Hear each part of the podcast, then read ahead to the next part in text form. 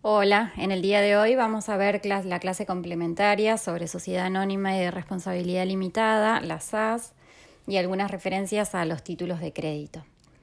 Como recordatorio, si volvemos o retomamos eh, el patrimonio como concepto, se acuerdan como atributo de la persona, tanto la persona humana como jurídica, y decimos que ese patrimonio, si refiriéndonos al artículo 15 del Código Civil y Comercial, está compuesto por todos los bienes que tienen contenido patrimonial o económico y se excluyen todos los bienes no económicos, ¿sí? Entonces vamos a llamar a los derechos patrimoniales a aquellos derechos que son estarían compuestos por los personales o los reales. ¿Se acuerdan a principio de años cuando veíamos em, un poquito acerca de las obligaciones? Bueno, decíamos que a veces se podía establecer una relación entre una parte y otra, o sea, entre dos personas o más, y a veces la relación era directamente entre el sujeto y la cosa. ¿sí? Cuando hablábamos del derecho de dominio, ¿se acuerdan? Yo, por ejemplo, siendo dueño de una casa, de un auto. Entonces, eh, si nosotros recordamos eh, que los derechos patrimoniales están compuestos por los derechos eh, personales y reales, a lo que hacemos referencia es, cuando hablamos de derechos eh, personales, hablamos de esos que se constituyen entre persona y persona. ¿sí? Por ejemplo, una relación de crédito, un, préstamo que uno pide, una compraventa, uno hace, constituye la relación entre el comprador, vendedor y lo que se vende, el objeto de la, de la operación. ¿sí? Una vez que yo compré eso, por ejemplo, me compré un auto, después la relación va a ser no tan solo la relación personal que tengo con el, mi vendedor al que le debo pagar, sí, por el objeto, sino que también se va a crear una relación real entre eh, mi persona y el objeto. Eh, yo voy a ser dueño de ese auto, entonces lo que voy a tener es un derecho de dominio sobre ese auto. Como dueño de ese auto, después lo voy a poder vender, por ejemplo, y podré constituir otra relación de tipo personal, ¿sí? crear algún derecho personal y al que yo se lo venda va a ser mi deudor y yo voy a ser el acreedor y me va a tener que pagar. ¿sí? Era un poquito como para refrescar esos conceptos. Eh, recuerden siempre que cuando hablamos de derechos personales hablamos de que tienen que existir estos tres sujetos, acreedor, deudor y tiene que haber algo, un objeto. Ese objeto está constituido eh, por lo que nosotros siempre llamamos como obligaciones, las obligaciones que podían ser de dar, hacer o no hacer, ¿sí? que eh, son las que me va a obligar o me va a decir cuál es el objeto, qué es lo que yo debo cumplir. ¿sí? En el caso que decíamos recién, será eh, una obligación de dar porque al comprar el auto yo tendría una obligación de dar dinero, ¿sí? de entregar el dinero, entonces es una obligación de dar. Y el otro va a tener una obligación de de hacer en el sentido, o de no hacer, en el sentido de respetar mi derecho de dominio y no ir con una llave y sacarme el vehículo que ya no es de él, ¿sí? Tendrá que respetar eso y en el caso de que surja algún vicio, por ejemplo, se me rompe el vehículo, se le funde el motor, eh, va a tener una obligación de hacer, ¿sí? De responder por esos vicios. Eh, pero bueno, lo de vicios redivitorios ya lo hemos superado cuando vimos contratos. Em, entonces, lo que era importante en este punto para esta clase era que tengan bien fresco y, recuerden diferenciar a la persona humana de la persona jurídica. ¿sí? ¿Se acuerdan a la persona jurídica, esa que hablaba el, artículo 143 del Código Civil y Comercial, que nos decía que iba a ser em, una, alguien distinto, ¿sí? un sujeto de derecho distinto de los miembros que lo componían? La personería jurídica es una especie de ficción legal, porque uno no puede tocar a una persona jurídica, no puede ir y tocar la SRL, no es de carne y hueso. Entonces hablamos siempre de esta ficción en el sentido de decir que existe, eh, es una, formalidad, ¿sí? tiene una forma y tiene toda una, batería de normas jurídicas que la regulan y lo importante es esto relacionarlo con el atributo de la personalidad, que era el patrimonio, ¿se acuerdan? Entonces decimos que al existir una persona jurídica, las personas humanas que la componen o las otras personas jurídicas que la componen, porque recuerden que una persona jurídica puede estar compuesta por más personas jurídicas, cada una de ellas va a tener su propio patrimonio, ¿sí? No se confundirían en principio. Entonces, al tener su propio patrimonio, ¿qué va a pasar? La responsabilidad, ¿sí? Va a recaer sobre la persona que se obliga. Si la persona jurídica fue la que contrató, fue la que vendió, fue la que compró, fue la que cedió, la que alquiló, ¿sí? la que constituyó ese derecho personal o esa relación jurídica con el otro, entonces va a responder el patrimonio de la persona jurídica. ¿sí?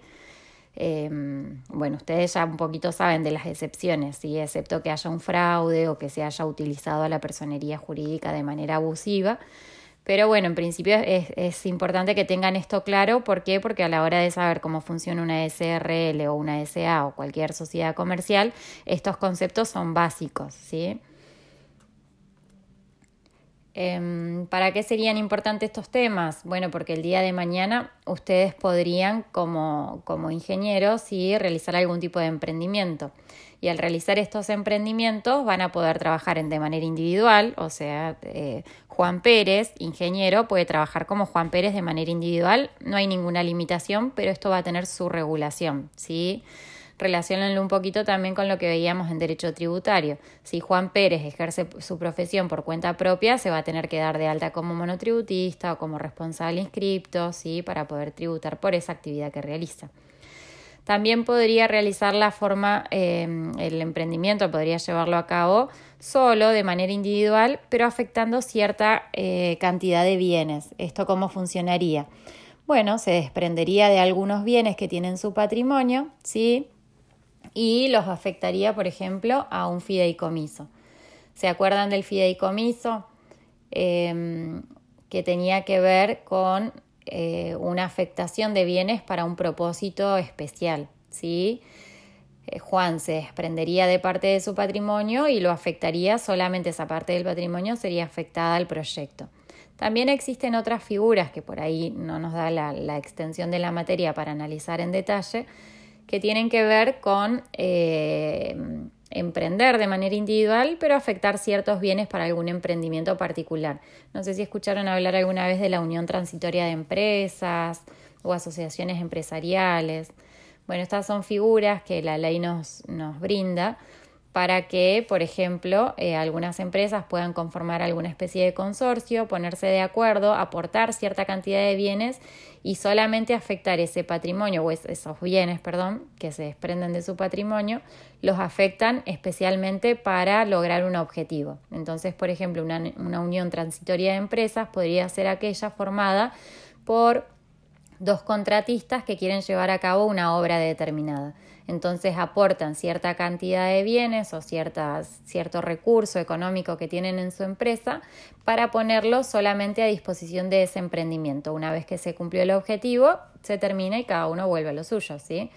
Eh, pero solamente afecta a esa porción de patrimonio. Es otra manera.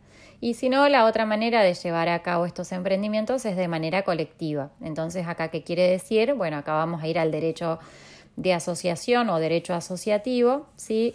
Entonces, eh, lo que vamos a necesitar es de otras personas humanas o de otras personas jurídicas para que podamos em, llegar a, algún tipo de acuerdo y, por ejemplo, crear un sujeto nuevo. Entonces nos ponemos de acuerdo, por ejemplo, Juan se pone de acuerdo con Pedro y con Julián y entre los tres arman una SRL, aportan una cantidad de capital, cada uno sigue siendo persona humana, pero la actividad económica la desarrollan y la desenvuelven a través de una SRL, que sería una sociedad de responsabilidad limitada. ¿Está bien?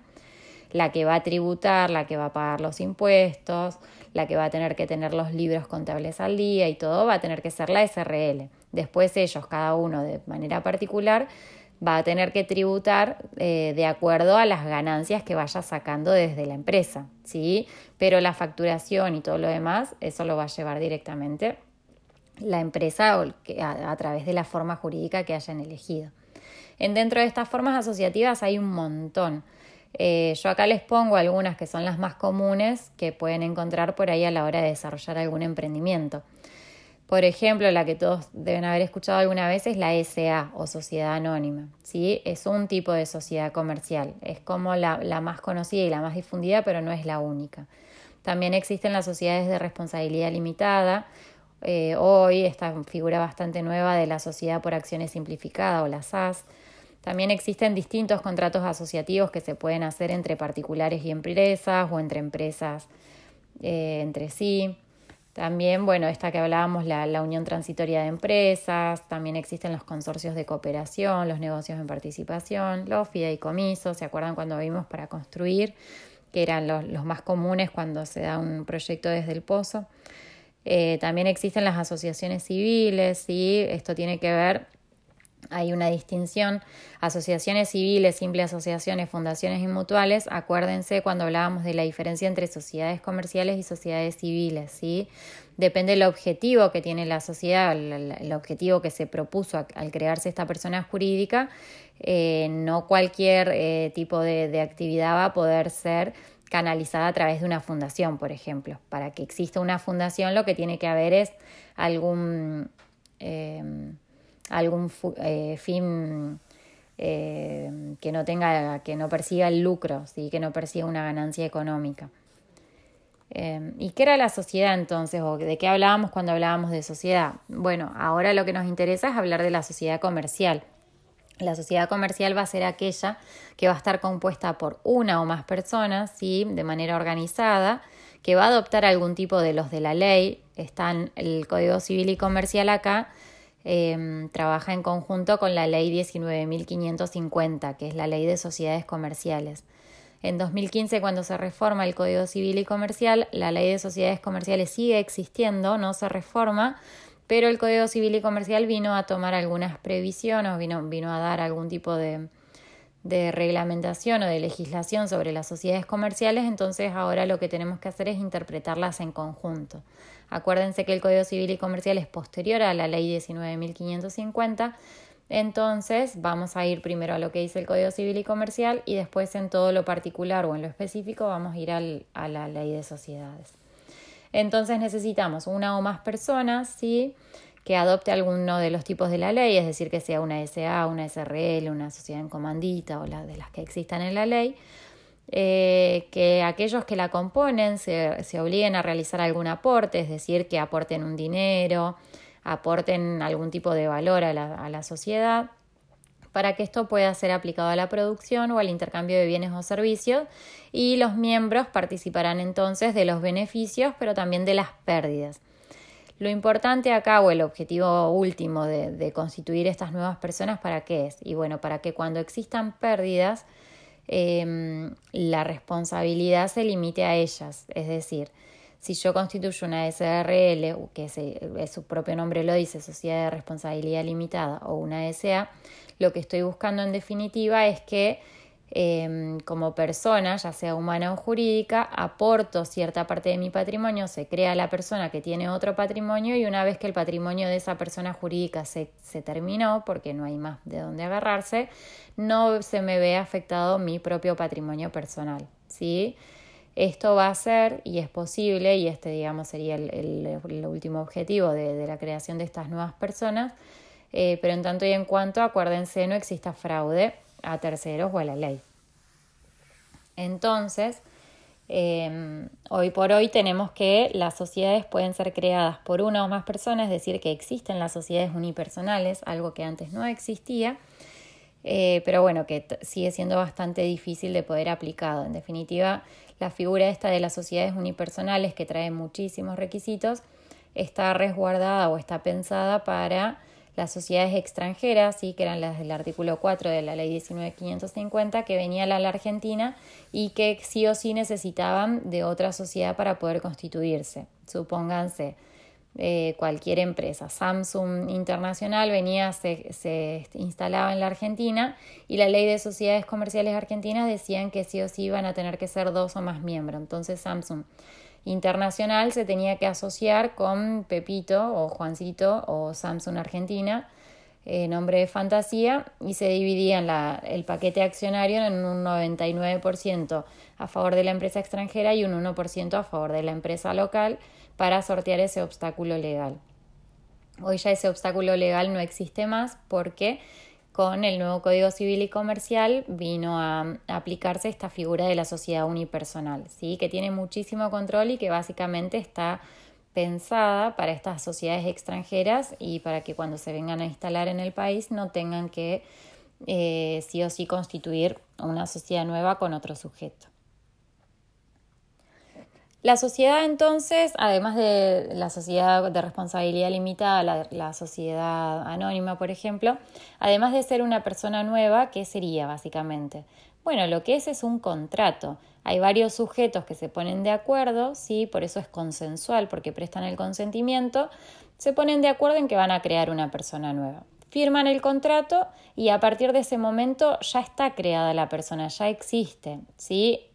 Sin perjuicio de que tengamos un montón de otros requisitos que cumplir.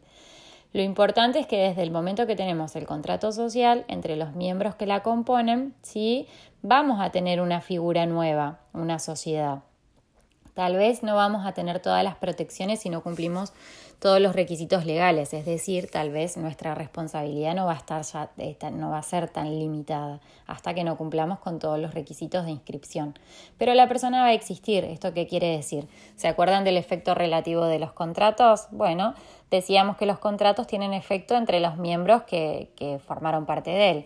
Entonces, si nosotros tres nos pusimos de acuerdo en crear una sociedad, firmamos los papeles, firmamos el contrato de acuerdo a las formalidades que exige la ley, y después no lo terminamos de inscribir, esto no quiere decir que entre nosotros no nos podamos reclamar. No, todo lo contrario. Entre nosotros hay contrato, sí, y hay obligación. Entonces, entre nosotros deberemos respetar ese contrato que establecimos de manera mm, eh, consensual, sin ningún tipo de limitación ni vicio, ¿sí? Mm. Cuando cumplo con todos los requisitos que me exige la ley, por ejemplo en el caso de las SRL o las SA, la inscripción en la Inspección General de Justicia, pago los aranceles, inscribo el contrato, le doy la forma que me exige la ley, recién en ese momento los socios van a ser eh, considerados eh, responsables de manera limitada y no solidaria. ¿sí? Si no cumplo con los requisitos, bueno, la responsabilidad va a ser ilimitada y solidaria, entonces ante cualquier incumplimiento van a poder caer sobre los patrimonios particulares de cada uno de los miembros. ¿sí? Em, se crean distintos derechos y surgen varias obligaciones. ¿sí? Cuando hablamos de las sociedades comerciales estamos hablando de que existen derechos de tipo patrimonial, pero también derechos de tipo político. ¿sí? ¿Por qué? Porque al ser miembro de una SRL, por ejemplo, como, eh, como socio, voy a poder participar en las utilidades, es decir, que si esa sociedad da ganancias, yo voy a poder sacar lo que me corresponde de acuerdo al porcentaje que tenga de cuotas sociales. ¿sí? Las SRL se dividen en cuotas sociales y la SA se dividen en, en acciones. Entonces, es una persona jurídica, ¿sí? es un sujeto nuevo que tiene un patrimonio y que esto se divide en acciones o en cuotas sociales. Entonces, Puede ser que la división sea por cantidad, por, por, em, por distintas clases, etcétera. Pero bueno, no se hagan, no se mucha, em, no se compliquen mucho con esas distinciones. Lo que tienen que pensarlo es como si fuese una torta. Piensen que la SA o la SRL es una torta y esa torta está dividida en porciones. ¿sí? Entonces a cada socio le va a corresponder una porción. Si el socio aportó más, le va a corresponder una porción más grande y si el socio aportó menos, le va a corresponder una porción más pequeña. ¿sí? Depende de la porción que tenga el socio, es decir, cuando hablamos de, de derecho societario hablamos de la participación que tiene el socio en esa sociedad. De acuerdo a esta, a esta porción que le corresponde de la torta, ¿sí? va a tener que ver cómo se traducen estos derechos de tipo patrimonial. Entonces, si mi porción de la torta era de un 10% de la sociedad, ya sea de cuotas sociales en una SRL o de acciones en una SA, cuando participe de las utilidades voy a sacar mi 10% que me corresponde a mí. ¿sí? Em, bueno, este, este, este, aporte que yo hago, esta porción que tengo en la torta, la podré incrementar, ¿sí? De acuerdo a si otros socios me venden su parte, si yo quiero hacer un aporte extra la capital, al, capital social, eh, o si, por ejemplo, cuando me dicen, bueno, hay que sacar ganancias por un 10%, yo le digo, no, no quiero sacar las ganancias, lo que quiero hacer es incrementar mi porción social. Entonces, Eh, bueno, hay todo, toda una cuenta contable que se hace, se, se va a votación y demás, pero es posible que este socio vaya incrementando esta porción. ¿sí? Esto es dinámico y puede ir cambiando. Además de los derechos, tenemos obligaciones como socios. Entonces, si yo soy socio y quiero ese 10% que me corresponde, lo que voy a tener que hacer es integrar el aporte, es decir, pagar o hacer el aporte al que me haya comprometido. En el caso de que la sociedad quiera aumentar ese capital, se quiera hacer más grande, se quiera expandir, como socio también me corresponde hacer mi aporte de acuerdo a la porción que, que yo tengo en esa empresa. ¿sí? Y en el caso de que, de que la empresa pierda, y bueno, perderé de acuerdo a, a la proporción que me corresponde. Además de derechos patrimoniales, dijimos que como socio lo que voy a tener dentro de esta sociedad van a ser derechos políticos. ¿Qué quiere decir con esto? Bueno, dentro de una sociedad, fíjense ustedes que no hablamos de una persona, no es una persona que puede tomar decisiones, ¿cierto? No, porque es una ficción jurídica. Entonces, ¿qué va a pasar? Bueno, lo que tienen las sociedades son órganos de, de gobierno, ¿sí? Eh, que puede estar constituido en el caso de las SRL por la reunión de socios y en el caso de las SA son las llamadas asambleas, ¿sí? En donde los socios, de acuerdo a su porción social, de acuerdo a su porción que tienen dentro de la sociedad, participan, ¿sí? ejerciendo estos derechos de tipo político. Entonces participan con los votos, con, eh, con acceder a la información, con poder impugnar ciertas decisiones, porque imagínense ustedes que además de los socios, sí, dentro de las sociedades existen em, eh, empleados que a veces pueden tomar decisiones importantes, como puede ser, por ejemplo, una gerencia. Un gerente de una SA puede no ser socio, o el gerente de la SA puede sí ser socio. Entonces ahí hay que ver si se confunden o no las calidades, pero en definitiva, los que van a tomar las decisiones de la sociedad, o sea, al final, van a ser los dueños de la sociedad. Y los dueños de la sociedad son los socios o los cuotapartistas en el caso de las SRL. Entonces, ¿de qué manera van a poder remover a su gerente o de qué manera van a poder determinar el nuevo rumbo de la empresa o, establecer ciertas pautas eh, importantes, bueno, lo van a hacer en este órgano social, en este órgano de gobierno, sí, que puede ser la asamblea o la reunión de socios a través del ejercicio de sus derechos políticos, ¿sí? Entonces, eh, bueno, lo que, lo que se hace es establecer en el contrato social ciertos requisitos, ¿sí? la ley también trae los suyos, en el caso de las asambleas existen las ordinarias y las extraordinarias, hay una manera de convocarlas, no sé si alguna vez vieron en los diarios que salen las citaciones a distintas asambleas, por ahí lo habrán visto en algún club de fútbol, que se cita por el diario una asamblea de tipo ordinaria, citan a los socios o a los miembros para que puedan ir a, a votar, por ejemplo, para elegir las autoridades y demás. Bueno, esto es el ejercicio del derecho político del, socio o del accionista. ¿sí?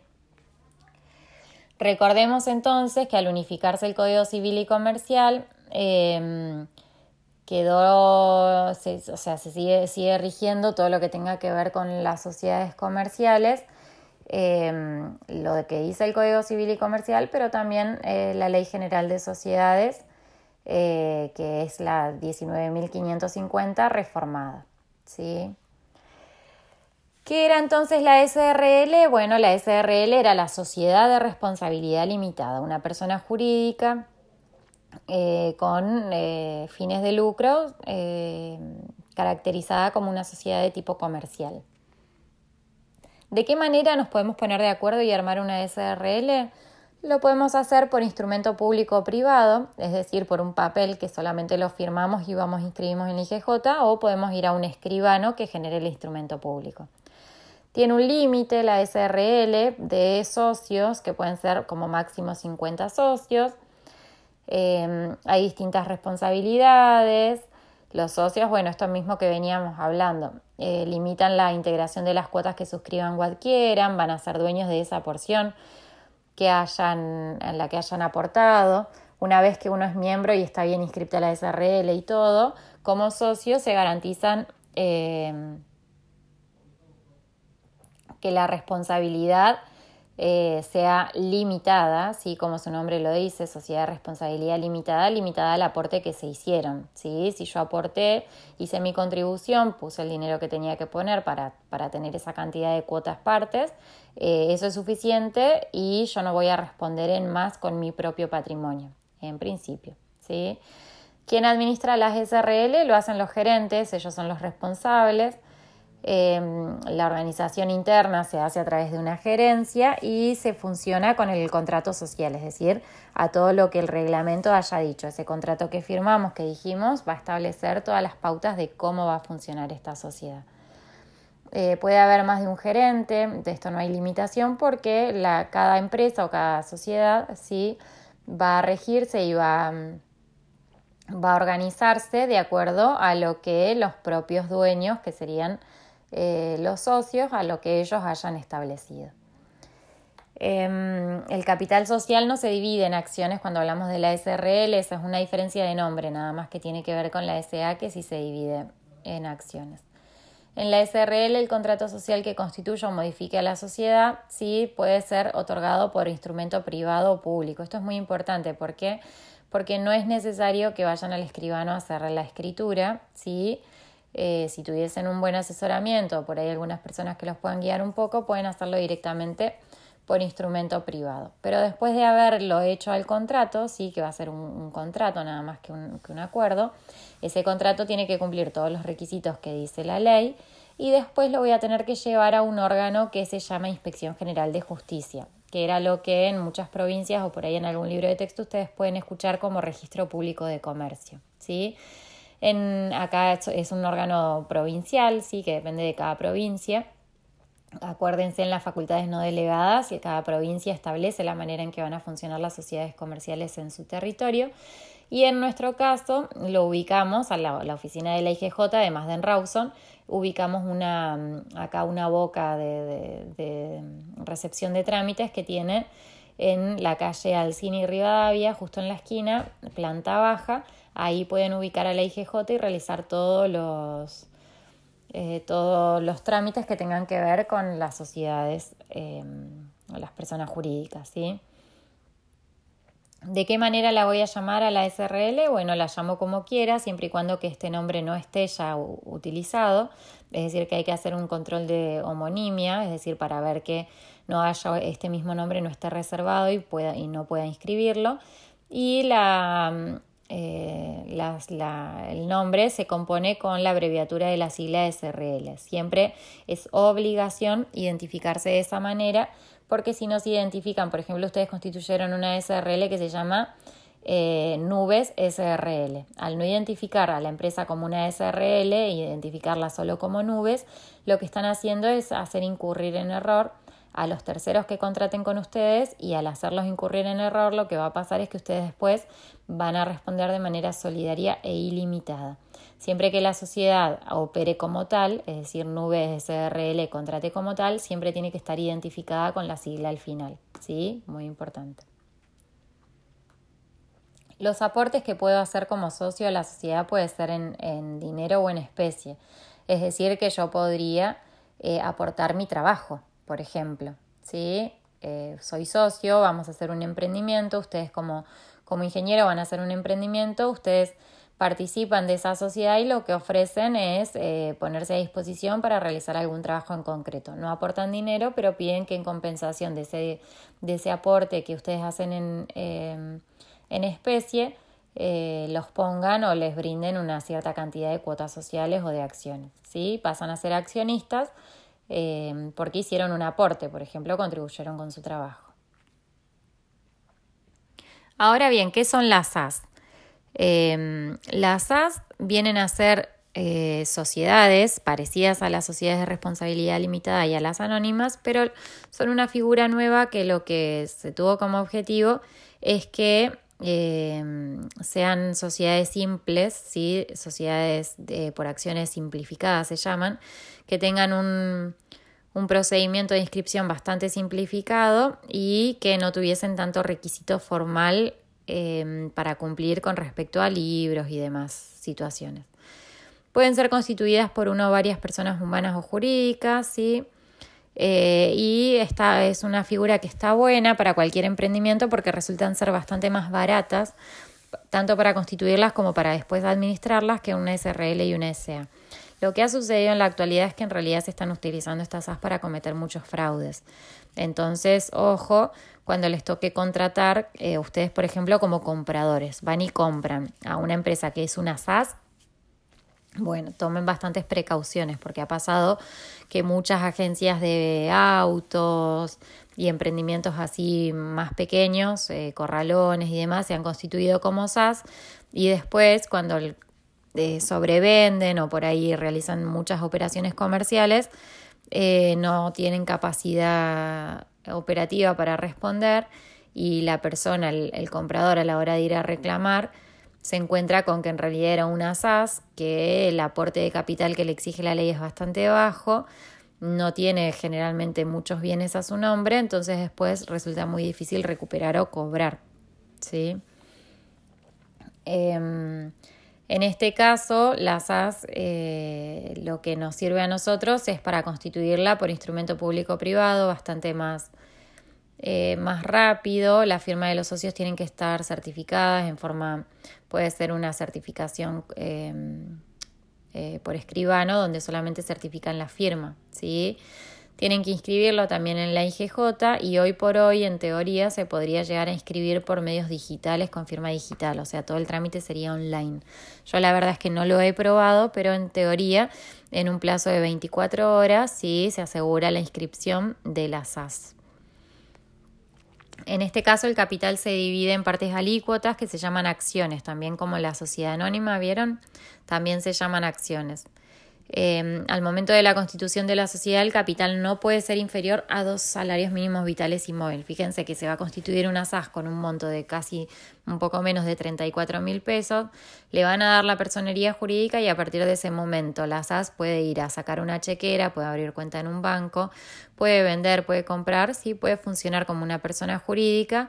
Supónganse este caso que yo les decía, una agencia de autos, se constituye la SAS con un capital de 34 mil pesos, empieza a vender vehículos por 2 millones de pesos, 3, 4, etcétera, vende, vende, vende y después cuando no cumple, cuando no responde, el comprador se encuentra en, en, en, la situación de tener que reclamar, reclama, reclama, la SAS no responde, cuando va a la agencia de auto, la agencia de auto estaba cerrada, no existía y demás, y este sujeto se quedó con que había hecho un depósito en una cuenta bancaria, no recuperó el dinero y cuando va a querer reclamar, la SAS era de Pepito, Pedrito y Juancito, que tienen un capital de 33.750 pesos. Entonces, pagué 4 millones de pesos por un vehículo que nunca me entregaron y cuando voy a reclamar voy a poder recuperar los 33.750 pesos con suerte, porque seguramente ni siquiera ese dinero esté.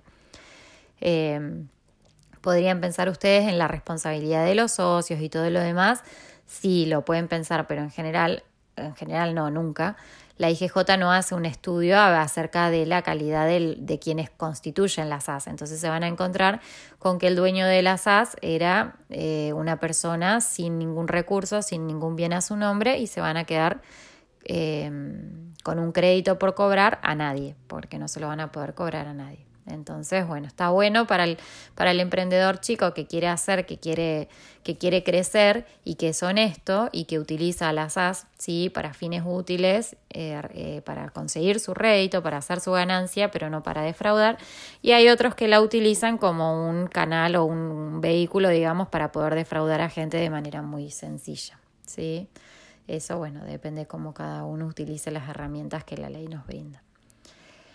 Em, el socio de una SAS entonces también va a tener que suscribir las acciones, la va a tener que integrar en aporte, en dinero, bueno, ahí hay una, una serie de requisitos.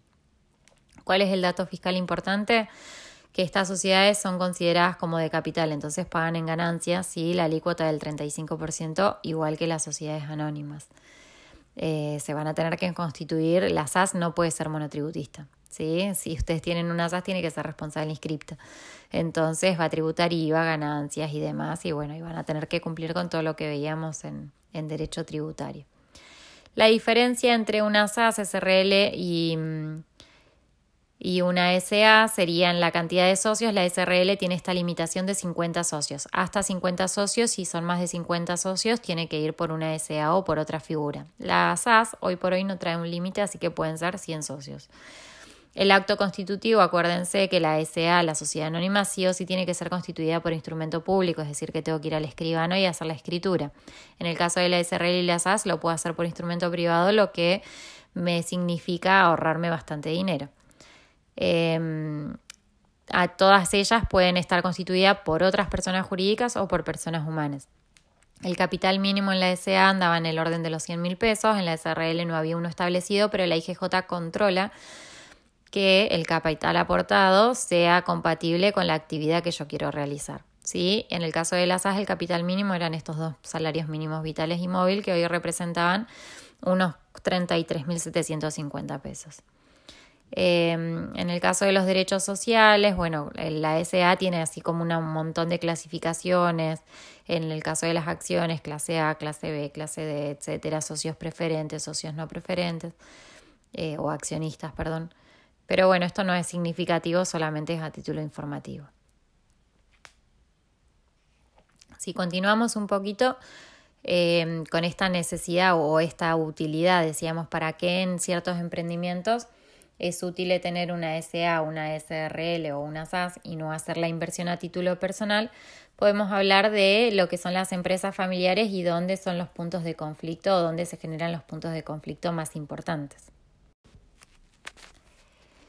Cuando hay empresas familiares hay miembros que tienen una relación eh, un vínculo, ¿sí? Que va más allá del interés económico. Entonces acá pueden surgir algunos antagonismos personales. Puede ser que una empresa que fue creada por una persona, después esa persona fallece y queda a cargo de los hijos, o se divorcian, se separan, o tienen nuevos hijos, o hay una pareja nueva, o una familia ensamblada. Eh, o sea, se dan todo este tipo de situaciones que pueden generar conflictos, ¿sí? Que, eh, Habrá que evaluar en el caso concreto si no correspondería o no, sería mm, conveniente canalizarlo a través del uso de alguna de estas figuras de las que hablábamos. Em, en el caso de las SRL, ¿cuáles serían las fortalezas que, que, tiene la SRL o la sociedad de responsabilidad limitada?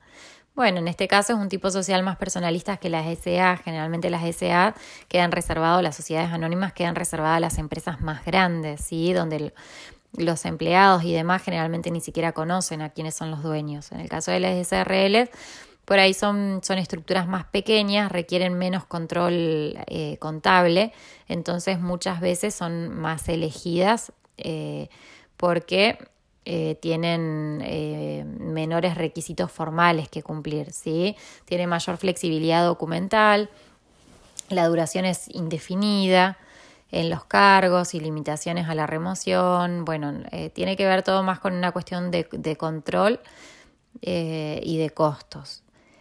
Em, en el contrato social, ojo con el tema del ingreso de los herederos.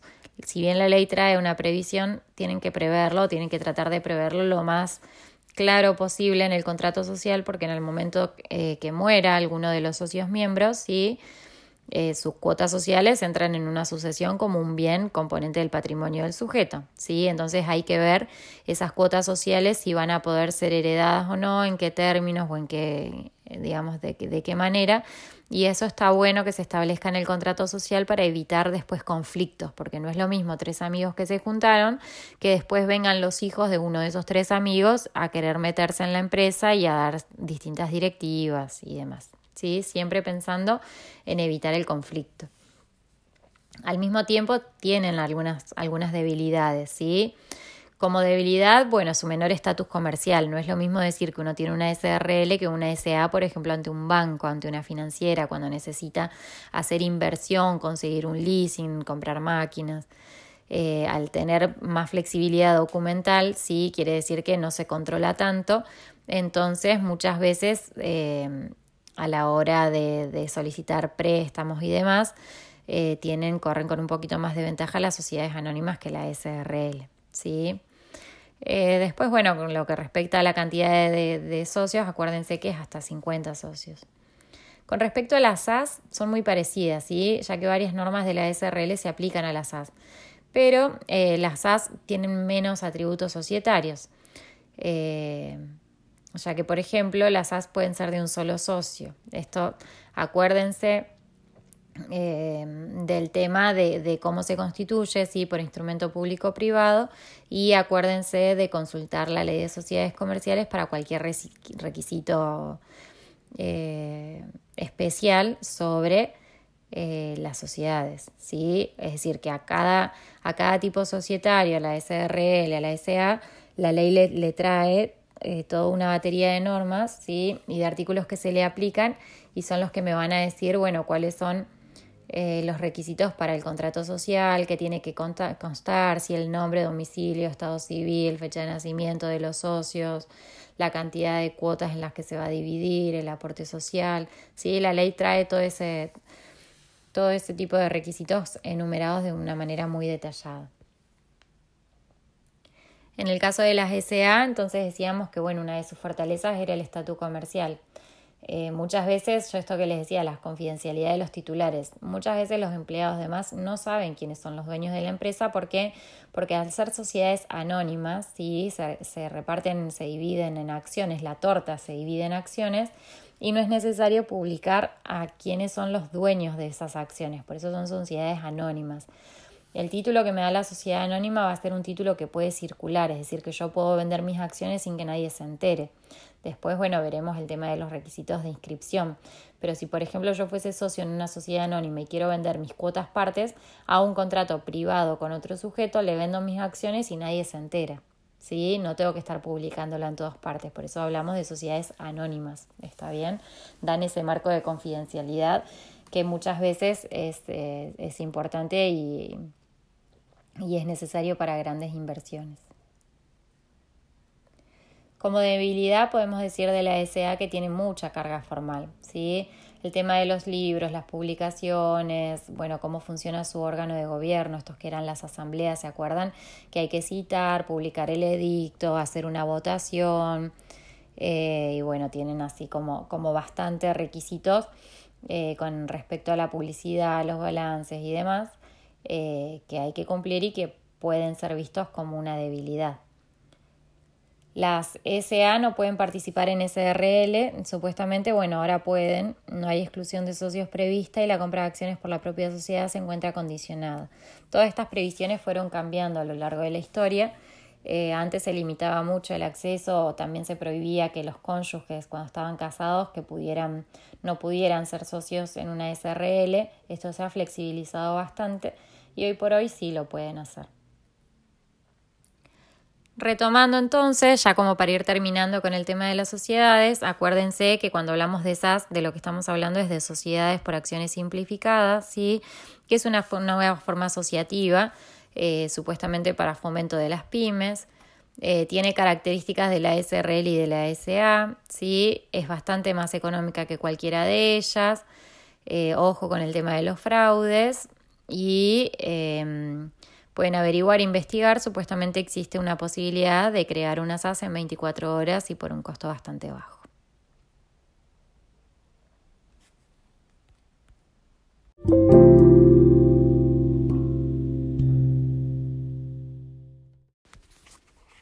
Y para ir finalizando sobre todos estos intereses económicos que tenían a la hora de eh, ser emprendedores, de encarar algún proyecto de manera individual o de manera colectiva, hay algo muy importante que por ahí no todos conocen y hay algunos puntitos que, que estaría bueno resaltar, que tiene que ver con los títulos valores, ¿sí? El nuevo Código Civil y Comercial nos presenta una teoría general de los títulos valores que tiene la ventaja de evitar superposiciones legislativas y sirve de base integradora para los sistemas que rigen cada especie y brinda un fondo propio de interpretación. ¿Qué quiere decir esto? Bueno, que cuando hablamos de títulos valores se van a encontrar con un montón de leyes, ¿sí? Títulos valores vendrían a ser estos que eh, circulan en el mercado, que tienen ciertas formalidades, que tienen ciertos requisitos, pero que tratan que em, el crédito circule de manera rápida, es decir, poder comprar, poder vender, poder hacer operaciones comerciales de manera rápida y sencilla. Cuando hablamos de título valores, ¿de qué hablamos? Hablamos de letra de cambio, de pagaré, de cheques, de obligaciones negociables, de warrants, de mm, certificados de conocimiento de embarque, hablamos de todo lo que tiene que ver con el mercado de capitales, ¿sí? Eh, tendríamos que ver hoy ya si la criptomoneda no, no, no, no encuadra en algún tipo de título valor, pero bueno, hablamos de las facturas, facturas de crédito, eh, hablamos de todos estos documentos ¿sí? que circulan en el mercado y que tratan de hacer que las operaciones comerciales sean más sencillas. Entonces, eh, al intentar que el, derecho comercial es dinámico, ¿sí? se compra, se vende, eh, los, bienes pasan de mano en mano de manera muy rápida, lo que, lo que nuestro sistema jurídico ha hecho es eh, prever, regular, legislar sobre esto, pero lo que ha sucedido en el tiempo es que de tanta regulación y de tanta legislación se han creado una cantidad de normas que muchas veces se contradicen unas con otras. Por eso hablábamos de el nuevo Código Civil y Comercial y de qué manera sistematiza todo este, toda esta legislación.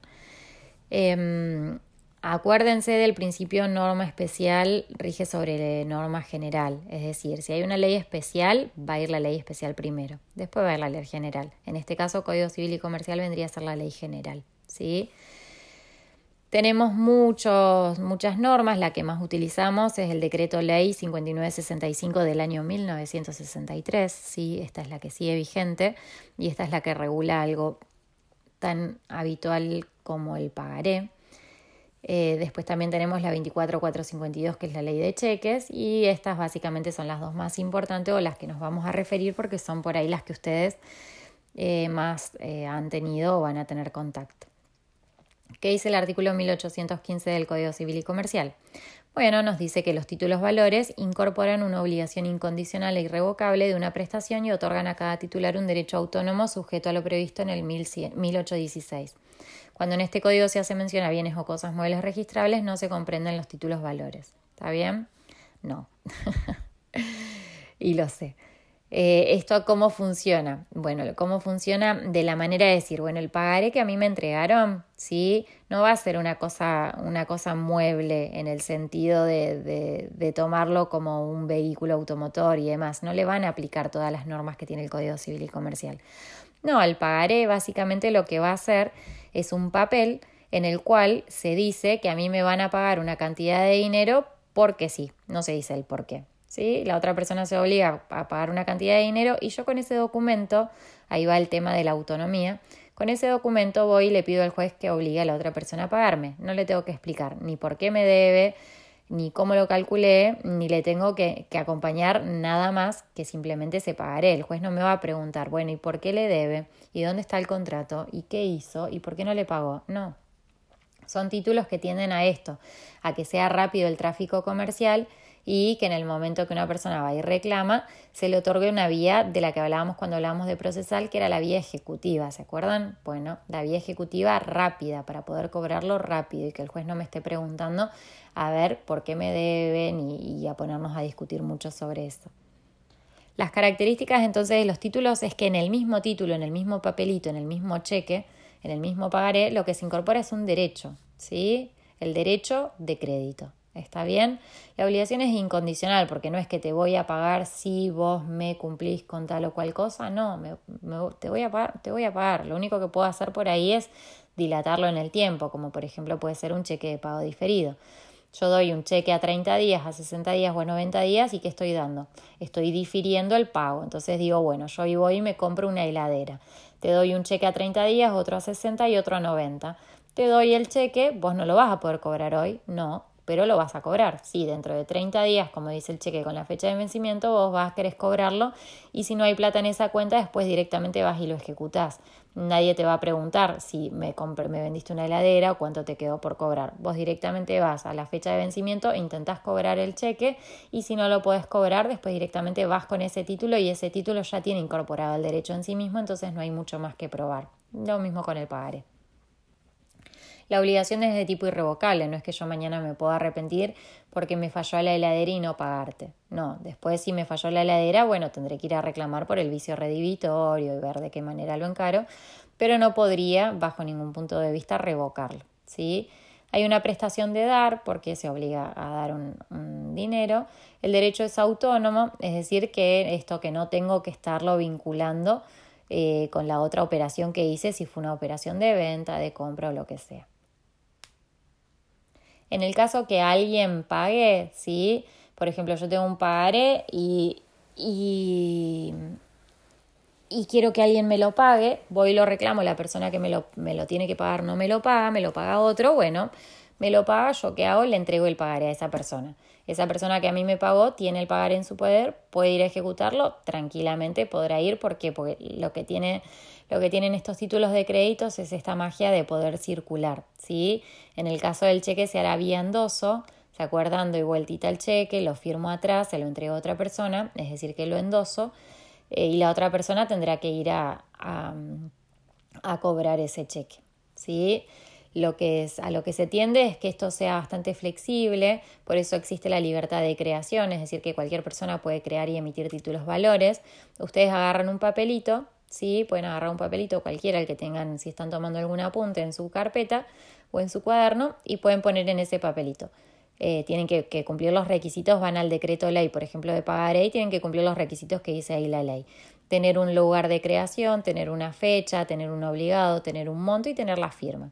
¿Tienen todo esto? Bueno, en el cuaderno pudieron poner Comodoro Rivadavia, 25 em, de octubre de 2020, el que suscribe, Juan Pérez, em, pagará em, a la señora Jorgelina Castillo, páguenme, por haber recibido eh, por haber recibido un dinero equivalente en la cantidad de pesos argentinos 500 mil eh, a su sola presentación y sin protesto. ¿sí? Firmado, establece, podemos establecer o no la tasa de interés, firmado y me firman, hacen una firma hológrafo y me lo, me lo entregan. Ese, cuaderno, ese papel que sacaron de su cuaderno, sí, que, que tiene, es rayado y que tiene la formalidad de cualquier cuaderno, eh, es un papel común, me lo entregan.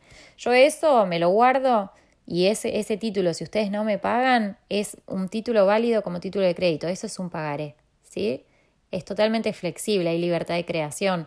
Pueden crearlo eh, siempre y cuando cumplan con los requisitos, que básicamente lo que tiene que tener es la firma, porque después todos los otros requisitos se pueden ir completando. Si tiene la firma, eso puede ser ejecutado como un pagaré. Después, una vez que lo hayan pagado, después pelearemos en un juicio posterior si no lo debían, si no estaba bien, lo que sea. Pero acuérdense que lo que se protege es que el crédito circule ¿sí? y que el mercado se pueda, se pueda desenvolver y que no hayan tanto obstáculo em, para limitar las operaciones comerciales. ¿Está bien? Todos estos se ejecutan a través del proceso ejecutivo que veíamos en procesal, con plazos muy cortitos, defensas muy acotadas, ¿sí? Eh, y bueno, esto como recomendación, no firmen pagares si no van a cumplir. O en el caso de que los hayan firmado, supónganse que fueron a una agencia de auto, generalmente sea esta operatoria en donde les venden un vehículo y le hacen firmar pagares, cada vez que van y pagan la cuota, pidan el pagaré. Lo piden, lo rompen, lo queman, lo tachan, le ponen pagado, lo que sea, ¿para qué? Para que si después le roban, le, les rompen el vidrio del auto y les roban los papeles o papeles ahí que tienen en el auto, no les roban dentro de ellos un pagaré que después cualquier persona puede ir a ejecutar, ¿sí? Si ustedes pagaron la cuota, retiran el pagaré, lo rompen, lo queman, le hacen una inscripción grandota con un marcador negro que diga pagado. Eso que hace, destruye el título de crédito y hace que se evite que cualquier persona después lo pueda encontrar y de mala fe ir a ejecutarlo y se los va a cobrar. Y después tendrán que ir a reclamarlo ustedes con otro juicio posterior eh, para que les devuelvan ese dinero cobrado eh, cuando no se debía. Así que bueno, Espero que, todas estas herramientas le hayan sido de alguna utilidad, que se haya entendido un poco más. Eh, y bueno, como siempre, cualquier duda o consulta queda a disposición.